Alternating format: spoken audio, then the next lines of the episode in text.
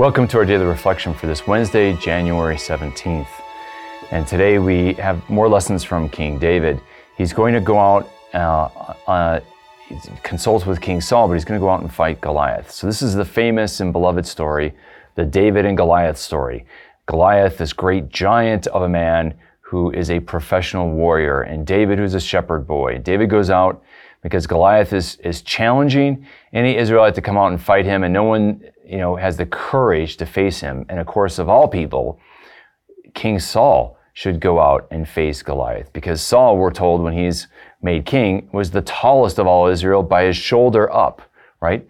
So he's the biggest of all the Israelites, but he doesn't have the courage to fight against Goliath. But David, the shepherd boy, does. Why does David have the courage? And here we find one of the secrets to courage in salvation history and in life.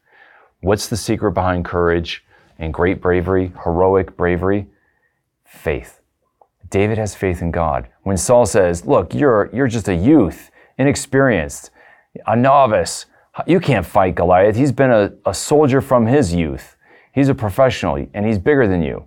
And David says, Look, the Lord who delivered me from that from the claws of the bear and the lion when I had to save my sheep, he will also deliver me from this Philistine. And in other words, David can look back on his life and realize those trials I had earlier in my life, God delivered me in the midst of those trials.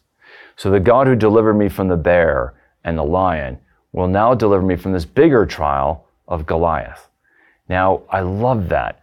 I love it that it's David's faith that emboldens him. And sometimes we forget to use as Christians faith to calculate you know, sometimes we look at, oh, there's these risks, these problems, but we don't see how faith and trust in God can give us the courage to overcome those fears and those risks. And so David, he has that bold courage. And I love that. And, uh, you know, it's a, as St. John Henry Newman said, a venture of faith requires exactly that faith. You know, there's a lot of things we wouldn't risk if we didn't have faith. But if we have faith, there's many things we would be willing to risk. And so the question for us in our reflection here is, what am I afraid of? And what am I not risking and venturing to do for the Lord because I'm afraid of failure?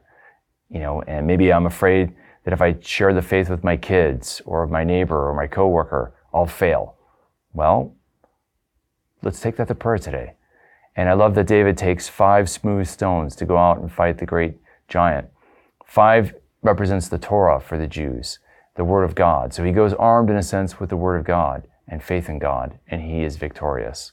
So let's go forward in our trials and, and difficulties today, armed with the Word of God and faith and trust in Jesus. And we too can prevail over our enemies and over our fears. May the Lord bless and keep you. This daily reflection is brought to you thanks to the generous support of the Mission Circle. Join the Mission Circle to help Catholics worldwide understand, live, and share their faith. Sign up at missioncircle.org today. To sign up and start receiving these daily reflections in your inbox every day for free, visit formed.org/daily and enter your email. You can watch these reflections in video format by visiting formed.org.